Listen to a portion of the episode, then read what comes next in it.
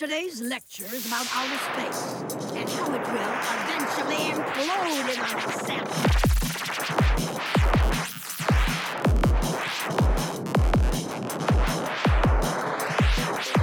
Пол Андерсон. Свет.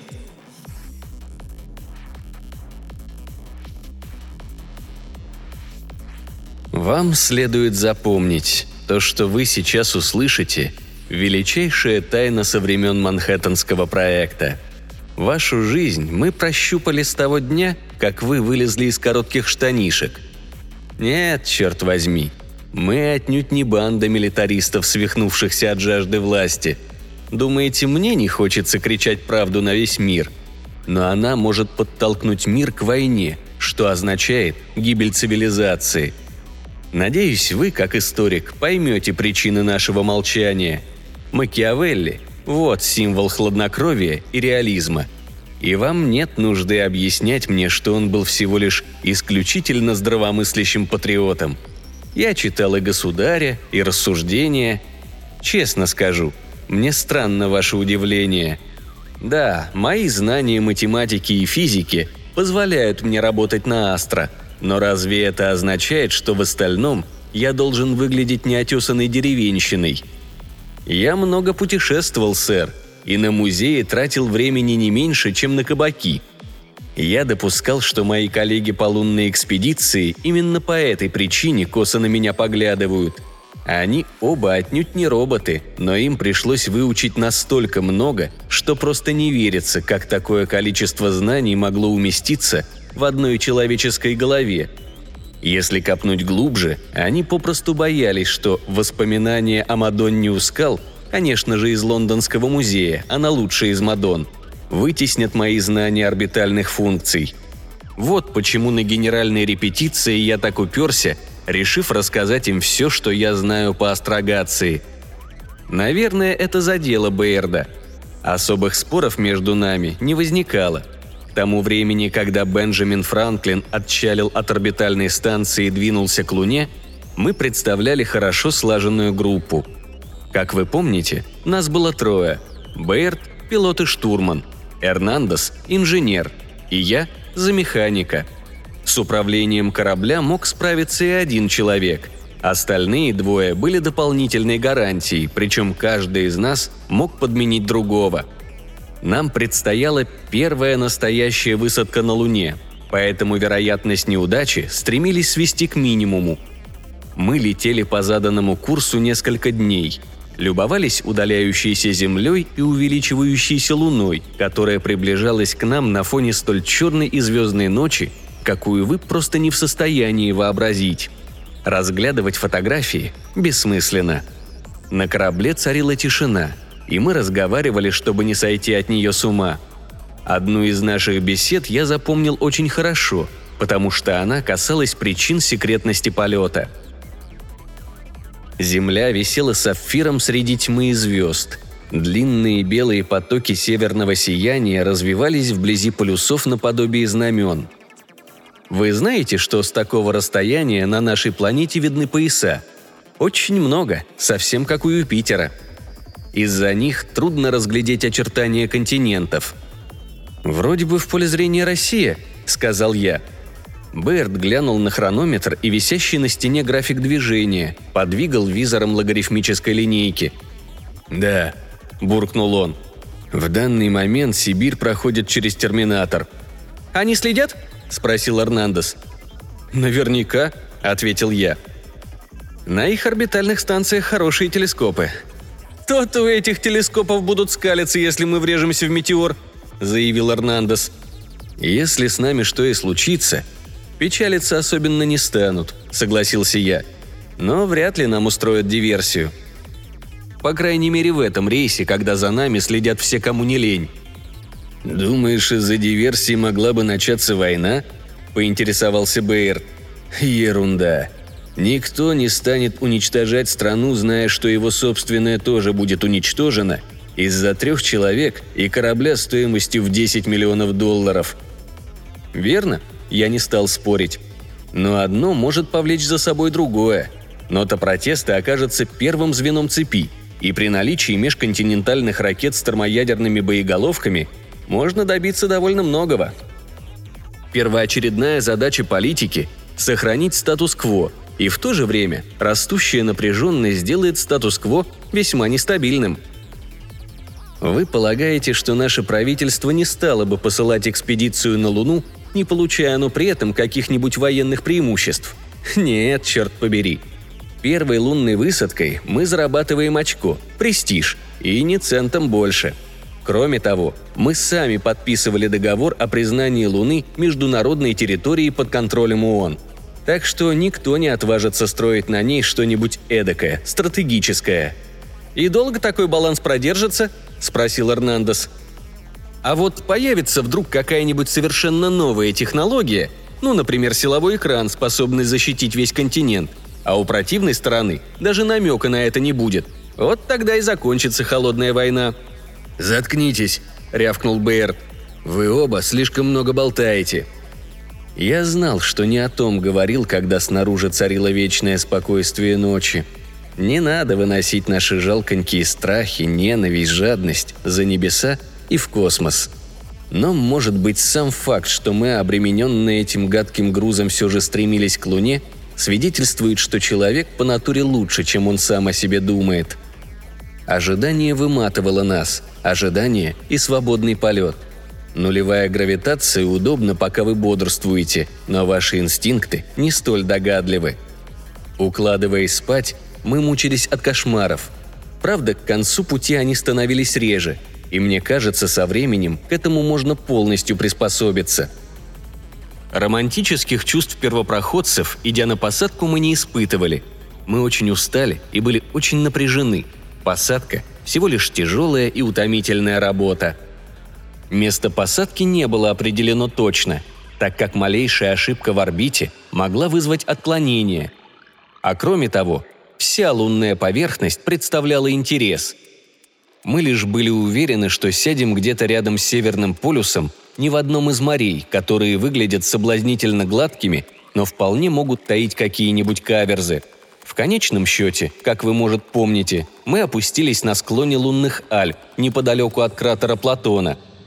Район не очень удачный, но наш аппарат специально конструировали для таких мест. Грохот двигателей стих.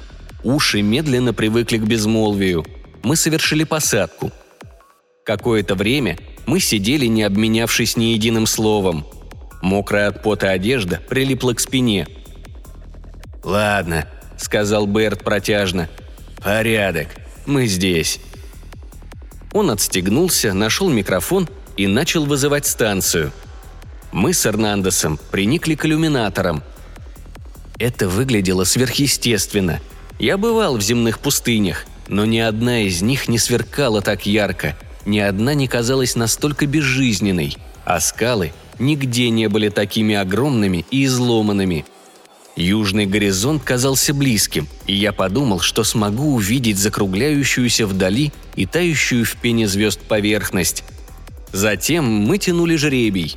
Эрнандес проиграл, и он должен будет оставаться внутри, тогда как мне выпало право ступить на Луну первым. Берт и я забрались в скафандры и через шлюз выбрались наружу. Кстати, даже на Луне эти доспехи весят немало. Мы стояли в тени корабля и осматривались сквозь светофильтры.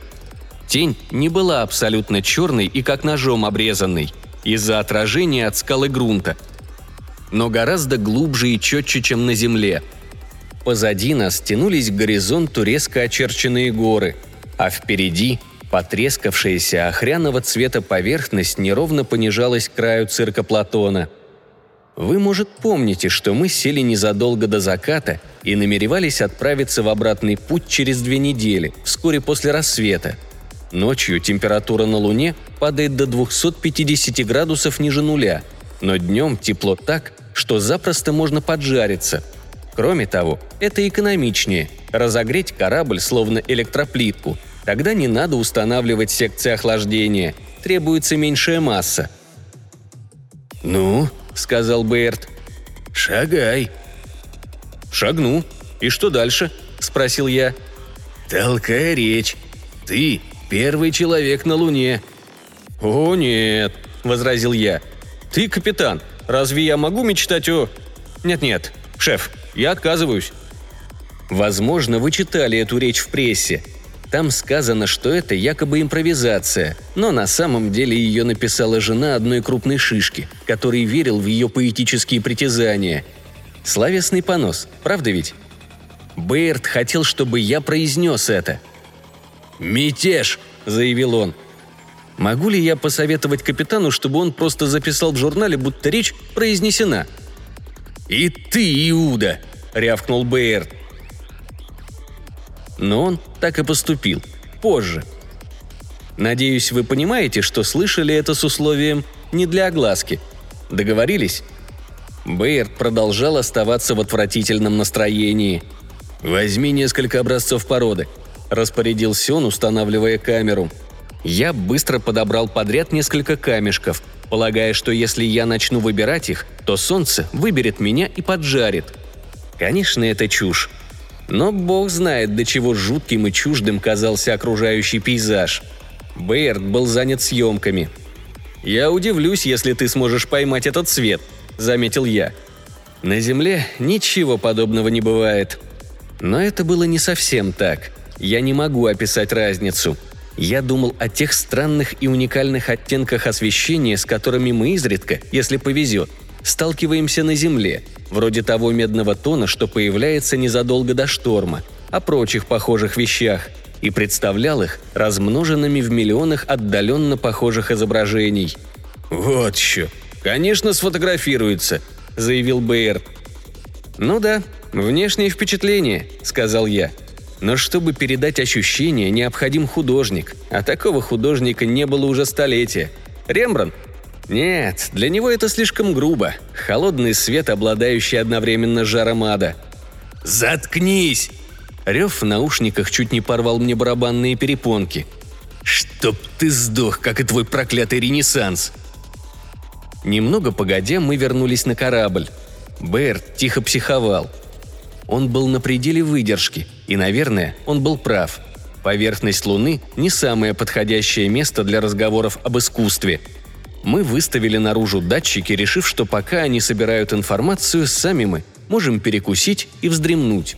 Солнце спускалось к горизонту, тени становились длиннее. Эрнандес обследовал принесенные мной образцы и заявил, что хоть он и не геолог, но, кажется, ничего похожего на Земле не встречается.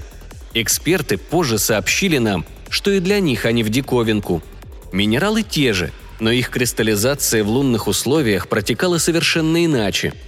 После недолгого отдыха мы отметили, что солнце спустилось еще ниже, и неровности местности образовали перед нами почти сплошную полосу тени кратеру Платона. Эрнандес посоветовал нам использовать эту возможность для исследования. Закат настал бы до того, как мы успели вернуться. Но грунт остывает не так быстро, и с помощью наших аккумуляторных батарей мы вполне могли бы успеть. В вакууме на затененной поверхности вы не так много тепла потеряете с излучением. Гораздо больше лунные породы, насквозь промерзшие внутри, высосут его через ваши подошвы. Бейерт для порядка повозражал, но ему и самому не терпелось. Так что в конце концов мы плюнули на инструкции и отправились все втроем. Мы добрались до края и заглянули оттуда вниз, на лавовую равнину примерно шестьдесят миль диаметром. Дальняя ее сторона была скрыта от нас.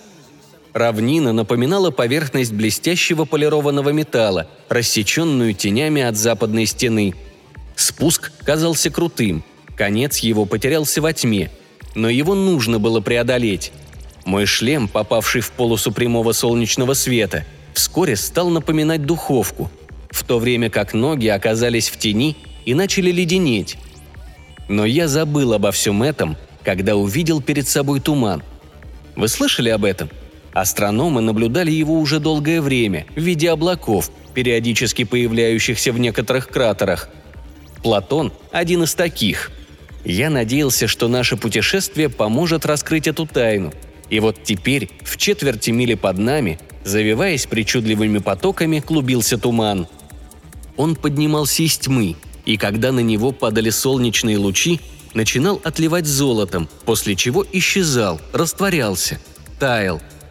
Я начал спускаться. «Эй!» – крикнул Бейерт. «А ну вернись!» «Я только посмотрю!» – попросил я. «Ногу вывихнешь, и тебя придется тащить на себе. Ночь уже близко. Нет!»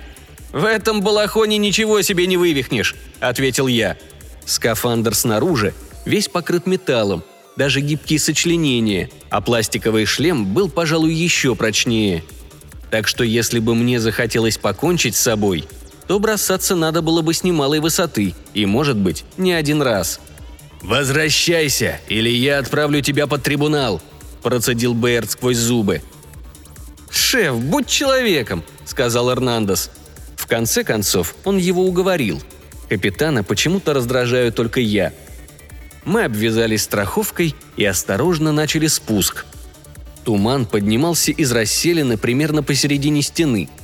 Там, где лежали тени, наши фонари высветляли иней, который тут же начинал испаряться под действием света. Наверное, когда приходила ночь, все здесь вокруг было покрыто льдом. Вода? Не знаю. Быть может, следы лунной жизни, например, низшей растительной формы. Правда, за все время нашего там пребывания мы ничего подобного не обнаружили. А вот то, что мы обнаружили. Ниже трещины виднелся широкий выступ. Мы спустились на него и остановились, осматриваясь. А теперь вы должны все четко себе представить. Мы находились на выступе в несколько ярдов шириной. Над нами четко вырисовывалась зубчатая стена кратера. Под нами была пропасть, дно которой терялось во тьме, а впереди можно было разглядеть стальной отблеск дна кратера. За миллионы лет грунт покрылся слоем метеоритной пыли. Я видел отпечатки своих ботинок, четкие и глубокие, и знал, что они сохранятся такими навсегда, по крайней мере до тех пор, пока новые слои пыли их не смажут. В десяти футах над головой виднелась расщелина, напоминающая окаменевший рот. Именно из нее вырывался туман и клубами уходил вверх. Он образовывал преграду, тоненькую прослойку между нами и небом. Солнце для нас находилось словно за горизонтом, но зубы скал отражали часть лучей вниз, сквозь туман. Так мы и стояли, залитые этим холодным, бледным, бело-золотистым светом, дымным светом. Господи, нигде и никогда не может быть такого на земле. Казалось, свет шел отовсюду, обволакивая нас, напоминая способное светиться молчание. Это был свет нирваны. Но я уже видел его где-то.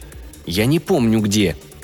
И я стоял, вслушиваясь в вечное безмолвие, царящее в моих наушниках, в моей душе.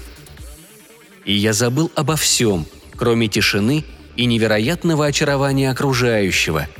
Но я никак не мог вспомнить, где я уже видел это. Вдруг Эрнандес вскрикнул. Мы с Бейердом оторвались от созерцательных размышлений и неуклюже направились к нему. Эрнандес стоял в нескольких футах от нас, прижимаясь к стене и что-то напряженно разглядывая. Я посмотрел на грунт, и во мне что-то оборвалось. Я увидел следы. Мы даже не спрашивали себя, не оставил ли их кто-то из нас. Эти следы были не от ботинок американских скафандров. И кроме того, они шли снизу. Поднимались вдоль стены, на мгновение замирали, словно оставивший их топтался на месте, переступая с ноги на ногу. А потом мы обнаружили след, снова ведущий вниз. Молчание тянулось, словно готовая лопнуть струна. Наконец, Берт поднял голову и оглянулся. Свет превратил его лицо в изваяние нечеловеческой красоты, и где-то я уже видел лицо, освещенное таким образом. Я глядел на него, забыв обо всем с полчаса, может больше. Но где? В каком забытом сне? «Кто?» – прошептал Бейерт. «Только одна страна может тайно послать корабль на Луну», – сказал Эрнандес мертвым голосом. «Англия», – продолжил я, – «Франция». «Будь так, мы бы об этом знали». «Значит, и они до сих пор здесь?» Я посмотрел вниз, во тьму, заполнявшую кратер Платона. «Хватит болтать», — сказал Бейерт. «Этим следам может быть пять часов, а может миллион лет». Это были отпечатки ботинок, подбитых гвоздями. не очень большого размера, но, судя по длине шага, даже здесь, на Луне, принадлежали человеку высокого роста. «Почему они не объявили об этом всему миру?» – раздраженно сказал Эрнандес. «Могли бы похвастаться». «Ты так думаешь?» – проскрипел Бэйрд. Я посмотрел на юг. Низко над горизонтом висела земля в полуфазе. Далекая и бесконечно прекрасная. Я подумал, что вон там, прямо перед нами, Америка, но не был в этом уверен. Была лишь одна причина держать эту экспедицию в секрете. Они основали здесь нечто, способное нарушить баланс, и, несомненно, в их пользу. И как раз в эти мгновения, там, на Земле, могло происходить то, чего мы так опасались. «Но как можно осуществить такой рейс в тайне?» – удивился я. «Может быть, корабль черного цвета, и стартовал он в тот момент, когда наша станция находилась на противоположном участке орбиты». «Да заткнитесь вы!» Бэйрд застыл в молчании. Солнце спускалось все ниже, сверхъестественный свет умирал, и его сменяло голубое сияние Земли. Наши лица в нем приобрели трупный оттенок. «Пошли», — сказал Бэйрд и повернулся. «Надо вернуться на корабль и послать сообщение». «Если об этом станет известно, может начаться война», — сказал я. «У меня есть шифр». «А ты уверен, что его нельзя прочитать?» «Ты, щенок, заткнись, сказано же тебе!» – яростно выкрикнул Бэйрд. «Может быть, нам лучше пробраться туда?» – мягко сказал Эрнандес. «Пойти по этим следам и все разведать?» «У нас нет оружия», – возразил Бэйрд. «Я не буду останавливаться на споре. Решено было, что Бэйрд и Эрнандес вернутся на корабль, а я пойду и погляжу, что там дальше». Для того, чтобы идти по следу, у меня есть примерно час, но не больше, если я не хочу замерзнуть навсегда. Один раз я оглянулся и увидел силуэты их скафандров, чернеющие на фоне звезд. По мере того, как солнечные лучи скрывались и расширялись мои зрачки, звезд становилось все больше, а потом тени поглотили меня. Спуск был неровным, но я шел быстро. В этих местах преобладал темный и хрупкий камень, но я мог проследить путь незнакомца по более светлым пятнам в тех местах, где под его ногами камень крошился.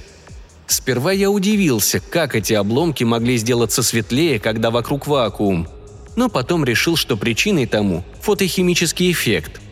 В тени трудно было отыскать путь, но вскоре я выбрался на открытое пространство, и когда мои глаза приспособились к земному сиянию, оказалось, что его вполне достаточно. Примерно через полчаса я оказался на дне кратера.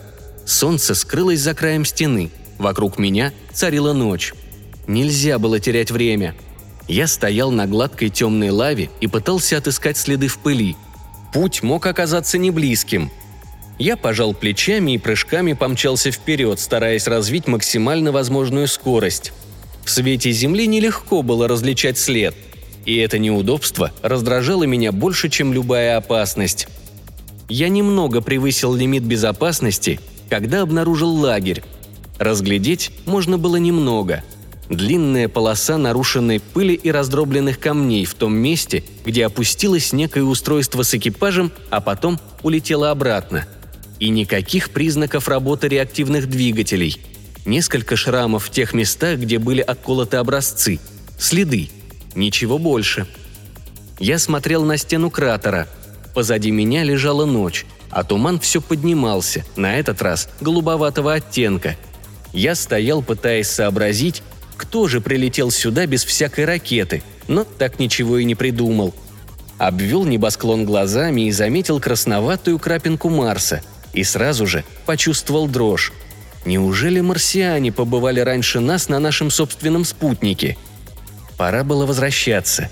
Каждая минута промедления уменьшала мои шансы на возвращение, но что-то не пускало. Невдалеке виднелось небольшое гранитное обнажение. Я подумал было, что это сложенная из камней пирамида, но когда подошел ближе, то оказалось, что это образование природного происхождения. Пожав плечами, я повернулся. Что-то приковало мой взгляд. Я подошел поближе. Это был утес цвета мокрого снега. Его единственная плоская поверхность была обращена к земле, и на ней я обнаружил вырубленный в камне крест. Я забыл о времени и об усиливающемся холоде.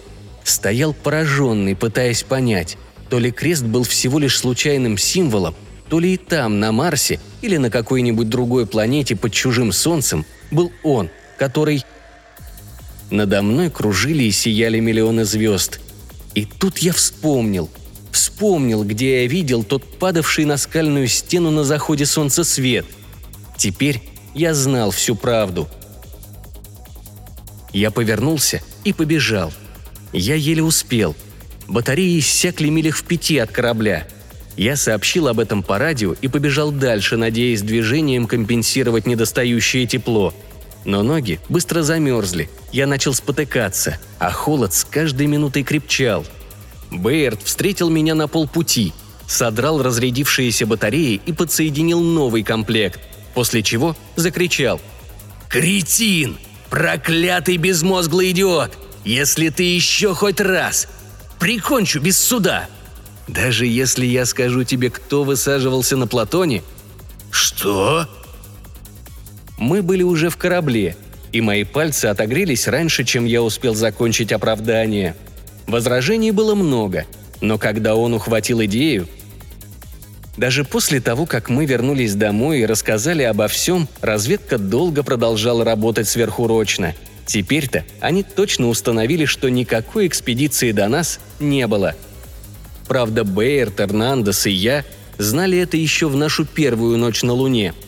Вот вкратце причины, почему мы остановились на вас, профессор. Мы с вами отправимся за границу, официально как туристы.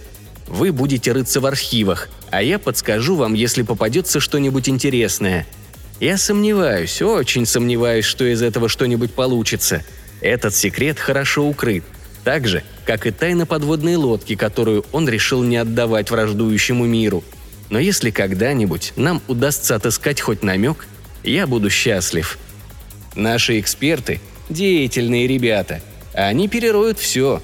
И теперь, зная, какие силы подключены и как это важно, надеюсь, вы понимаете, что это действительно величайшая тайна. Как вы отказываетесь? Профессор, я поражен и расстроен. Вы же историк. Ладно, мы с вами отправимся в Лондон, я приведу вас в Национальную галерею и посажу напротив картины под названием «Мадонна у скал». И вы сами увидите этот никогда не сиявший на земле свет. Холодный, бледный, непередаваемый мягкий свет, ласкающий Матерь Божию и Сына. А имя художника – Леонардо да Винчи.